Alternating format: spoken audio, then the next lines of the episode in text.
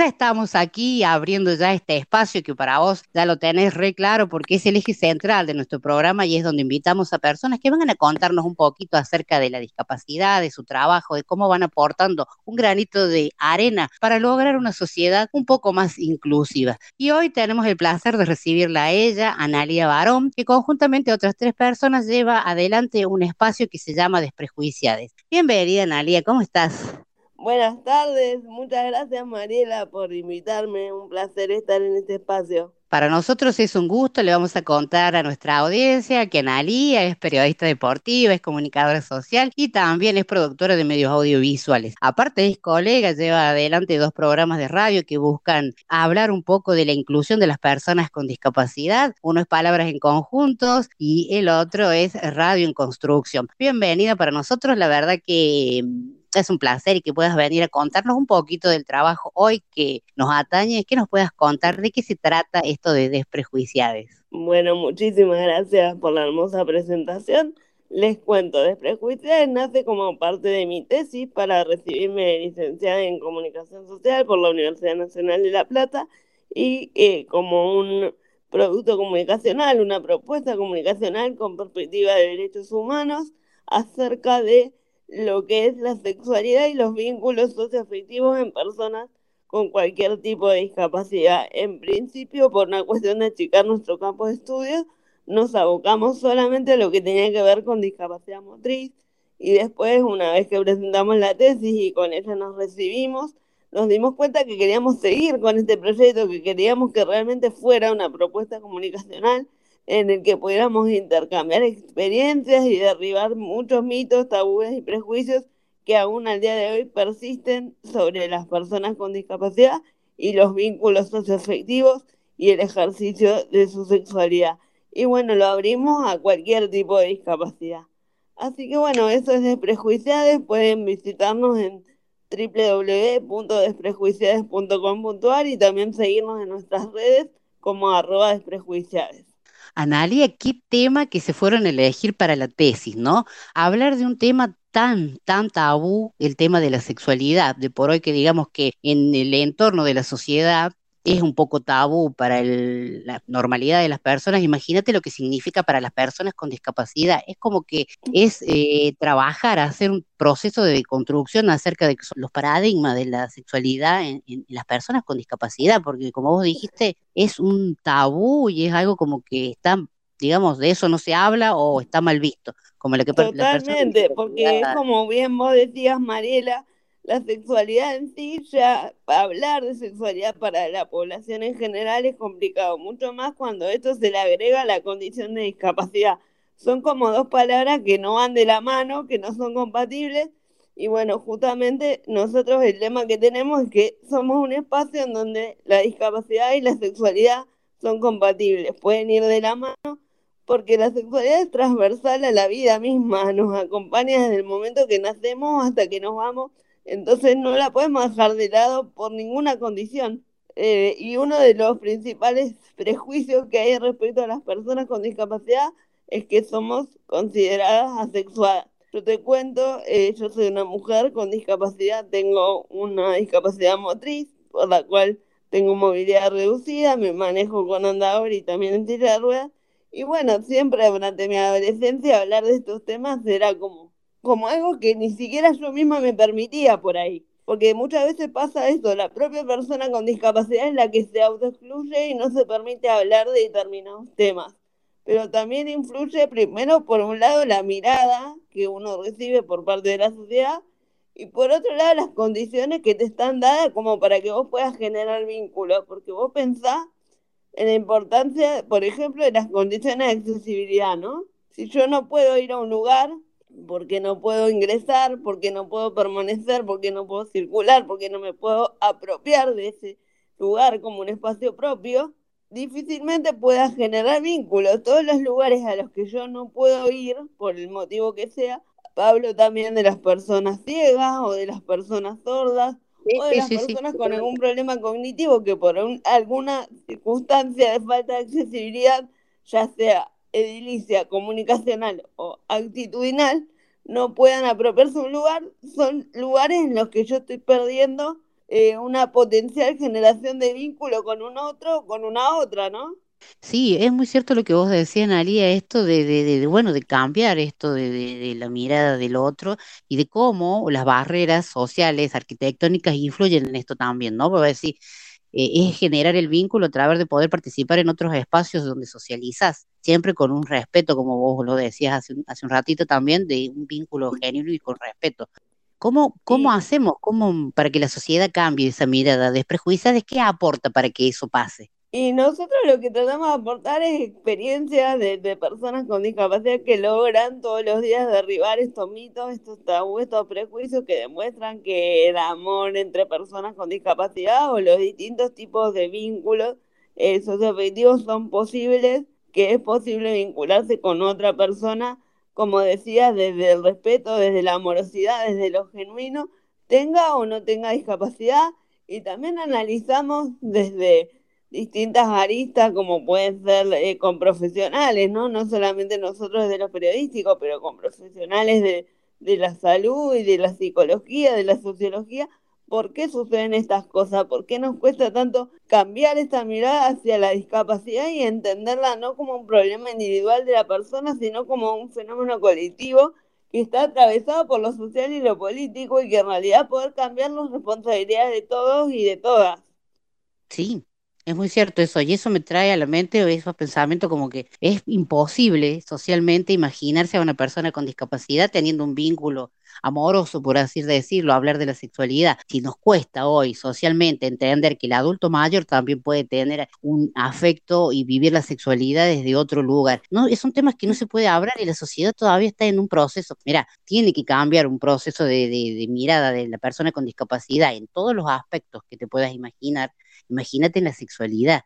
Es como que lo ves Totalmente, pero por ejemplo, digo, te digo otro ejemplo y perdón que por ahí te pisé. Se No, no hay habla problema. mucho de- del concepto de inclusión social y de vida independiente y cómo una persona con discapacidad puede pensar en un proyecto de vida independiente en el hogar propio, ya sea con los apoyos necesarios, tanto técnicos como humanos, si por ahí no tiene la posibilidad de conseguir un empleo digno a lo largo de toda su vida. Entonces es imposible cortar con, con el núcleo familiar que te contiene, que te sostiene, que te apoya, pero hace, eso también hace a la infantilización de la persona, a la creencia errónea de que la persona con discapacidad es un eterno niño, niña, que siempre necesita cuidado, protección y que no necesita otro tipo de afecto que no sea el del núcleo familiar más cercano. Y eso no es real. Sí, totalmente. Como si fueran angelados, como se dice por ahí, que tampoco tienen la necesidad del afecto, del vínculo y de tener esto de la sexualidad, palabra sexualidad, hablar de sexo. Es como No, y que hablar de eh, sexo y hablar de deseo y de la fantasía y del placer y por dónde pasa el placer de una persona con discapacidad. Y siempre lo aclaramos que hablar de sexualidad no implica hablar específicamente de la relación sexual propiamente dicha. Hablar de sexualidad tiene que ver con conectar con otra persona desde el lugar de la caricia, del abrazo, del acompañamiento, de una mirada, de compartir un silencio, una sonrisa, una buena charla. algo así como lo que yo defino como hacer el amor, porque si hoy decimos hacer el amor, ya nos pensamos en el acto en sí, en el acto sexual. Y hacer el amor va más allá de eso, va de esa construcción de poder, eso que vos decís, de la caricia, del afecto, del vínculo, de El compartir, de vínculo, ese, ese concepto de por ahí en una pareja, ser un equipo, estar el uno para el otro, y también hablar, y por qué no, del, del placer y del goce con uno mismo, ¿no? De la persona con discapacidad que pueda conocer su cuerpo, conocerse, quererse, respetarse y, y atraerse a sí mismo, ¿no? Porque creo que lo principal también pasa por ahí, quererse y aceptarse tal cual cada uno como es porque uno no ¿Qué puede dar amor, no puede dar cariño si el primero que no se quiere es uno o una, ¿no? Muy real, muy real, Analia, lo que estás diciendo. Empe- emprender por amarse a uno mismo para poder devolver eso en el otro, ¿no? Pero bueno, vivimos en una sociedad, vivimos en una sociedad compleja, que bueno, vamos en un proceso de cambio lentamente, paulatinamente, donde hoy por hoy podemos hablar de la sexualidad y que se puede implementar en los colegios también. Vos ten en cuenta que nosotros venimos con una construcción de, años de, esto de cambiar, de cambiar un estereotipo y una forma de pensar diferente en la actualidad. Hoy se pugna porque la sexualidad se puede hablar tranquilamente desde la escuela primaria, que, se pueda, que los chicos puedan entender. Sí, no, te, decía que nosotros abogamos por la implementación de una ESI, no solamente con perspectiva de género, sino también con perspectiva en diversidad funcional porque hay muchísimas personas con discapacidad, aunque parezca mentira lo que voy a decir, que hoy por hoy no conocen cuáles son sus derechos sexuales productivos y no reproductivos, porque también hay que respetar eso, tanto a la persona que desea poder reproducirse como a la que no. Y las personas no pueden defender un derecho que desconocen. Sí, es muy cierto eso.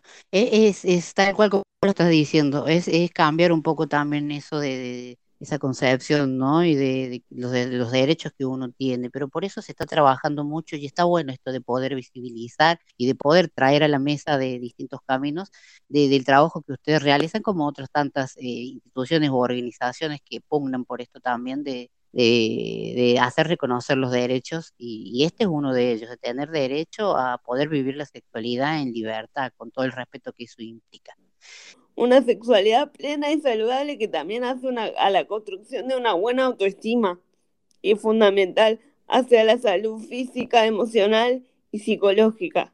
Así es. Te pregunto ahora, em, en los comienzos, cuando arrancaron esto de la tesis por el cual vos te recibiste, conjuntamente con quienes integran este espacio, eh, inicialmente se llamaba Desprejuiciado. ¿Por qué cambió a Desprejuiciades? Bueno, cambió porque en el proceso entendimos, te cuento esto porque yo era una de las más defensoras del lenguaje como lo, me lo habían enseñado, como lo tenemos naturalizado, y yo decía, no, esto no puede ser así porque me están destruyendo el lenguaje. Y cambió porque en el proceso conocimos personas con discapacidad que además de tener la condición de discapacidad tenían la condición de diversidad sexual y cuando vos te pones a hablar con la persona y te das cuenta que detrás de esa letra, que para muchos es una simple letra, para mí también lo era, y que no cambiaba nada, sí las cosas cambian, porque yo no tengo derecho a llamar a una persona de una manera por la cual no se siente representada. Entonces yo dije, ajá, pero ¿quiénes somos nosotros, personas con discapacidad, en mi caso heterosexual, para llamar a una persona que por ahí tiene diversidad de género, diversidad sexual de una manera que no se siente representada. Entonces ahí como que me hizo un clic en la cabeza porque por un lado yo estoy pidiendo inclusión, inclusión plena de los plenos derechos de las personas con discapacidad, pero por otro lado yo estoy excluyendo a una persona cuando decido llamarla de una manera por la cual esa persona no se siente identificada. Entonces siempre decimos lo mismo, es como que el uso del lenguaje inclusivo tiene que ser una adquisición propia, una decisión, y hay un proceso de, construcción en esa decisión y no se puede imponer. Nosotros no lo imponemos, pero lo que hacemos siempre es preguntarle a nuestros entrevistados, entrevistadas o entrevistades cómo quieren ser nombrados. Porque aquello, lo que no se nombra, no se ve. Y de lo que no se ve, no se habla el lenguaje no es genuino, el lenguaje marca.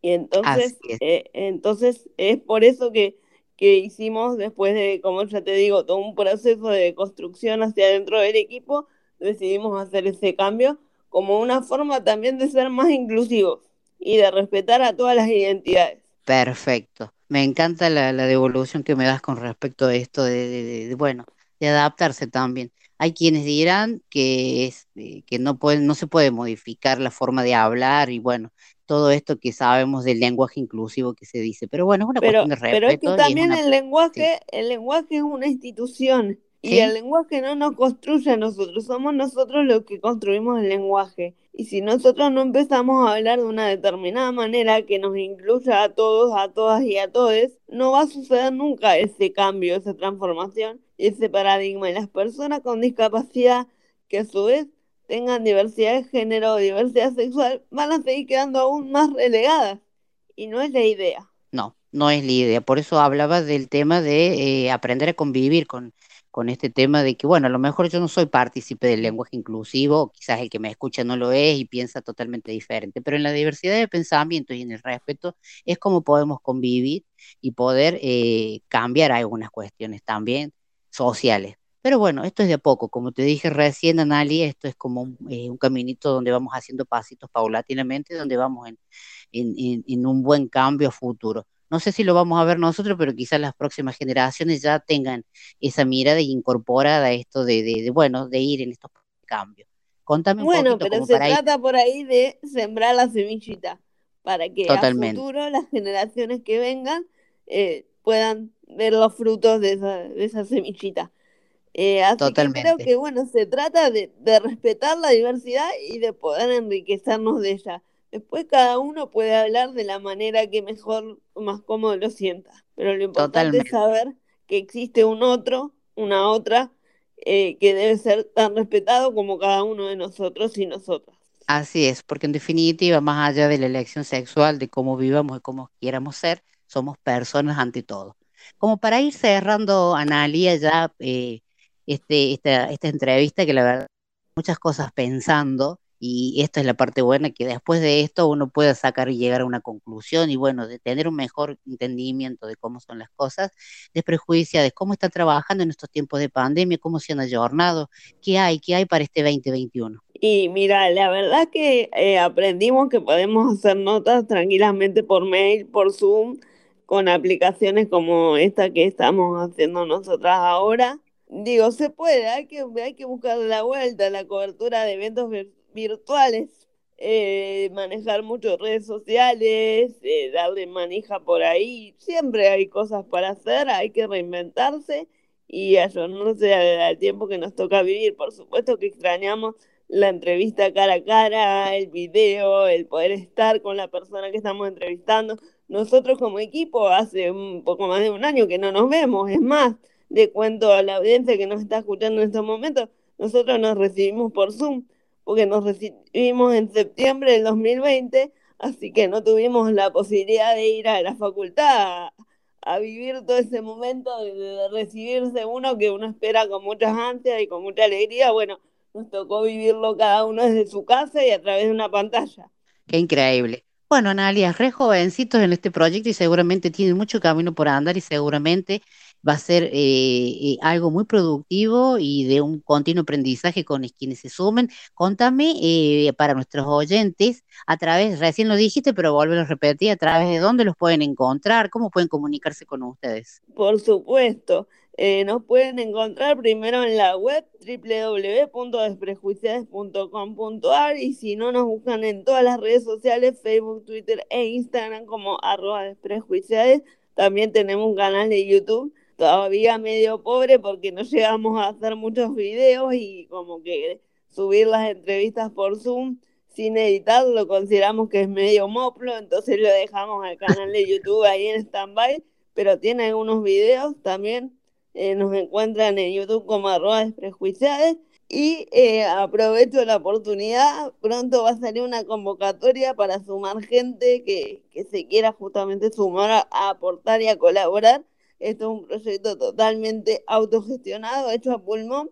Pero bueno, si alguien está ducho con las redes sociales o tiene ganas de ayudarnos a generar contenido, por ahí también de la provincia, porque buscamos que sea también un canal de comunicación federal, ¿no? Bueno, pueden escribirnos a contacto arroba desprejuiciades.com.ar y contarnos por qué tienen ganas de sumarse o qué podrían aportar, qué creen que podrían aportar y vamos a estar comunicándonos con ustedes. Perfecto, Analia. Hermosa la convocatoria que van a lanzar. Esperamos que nos llegue a nosotros eh, eh, toda la info, así la podemos replicar, así que si quieren sumar, porque mira, en esto hay mucha gente que tiene cosas muy buenas para aportar y creemos fehacientemente en esto del cambio y de la inclusión. Así que cuando ya esté lista la convocatoria, ya sabes que estamos abiertos a recibir eh, toda esta información para poder replicarla. Y cerramos ya con alguna frase que te identifique, algo que le quieras decir a nuestros oyentes una frase que me identifique, bueno, yo soy muy futbolera, así que digo que hay que pararse en la vida como en la cancha, o en la cancha como en la vida, y es cuestión de actitud, como diría Fito Páez. eh, un cantante al que admiro y respeto mucho también, así que es, es eso, se trata de de buscarle la vuelta y siempre hay una manera de poder seguir adelante. Perfecto, nada más que te identifiquen al día. Gracias, es un placer haber podido compartir con vos esta entrevista desde distintos caminos, te agradecemos. Desde acá de Córdoba quedamos a la espera y en contacto con ustedes. Un abrazo. A, a vos, Mariela, muchísimas gracias por este espacio y un cariño grande para toda la audiencia.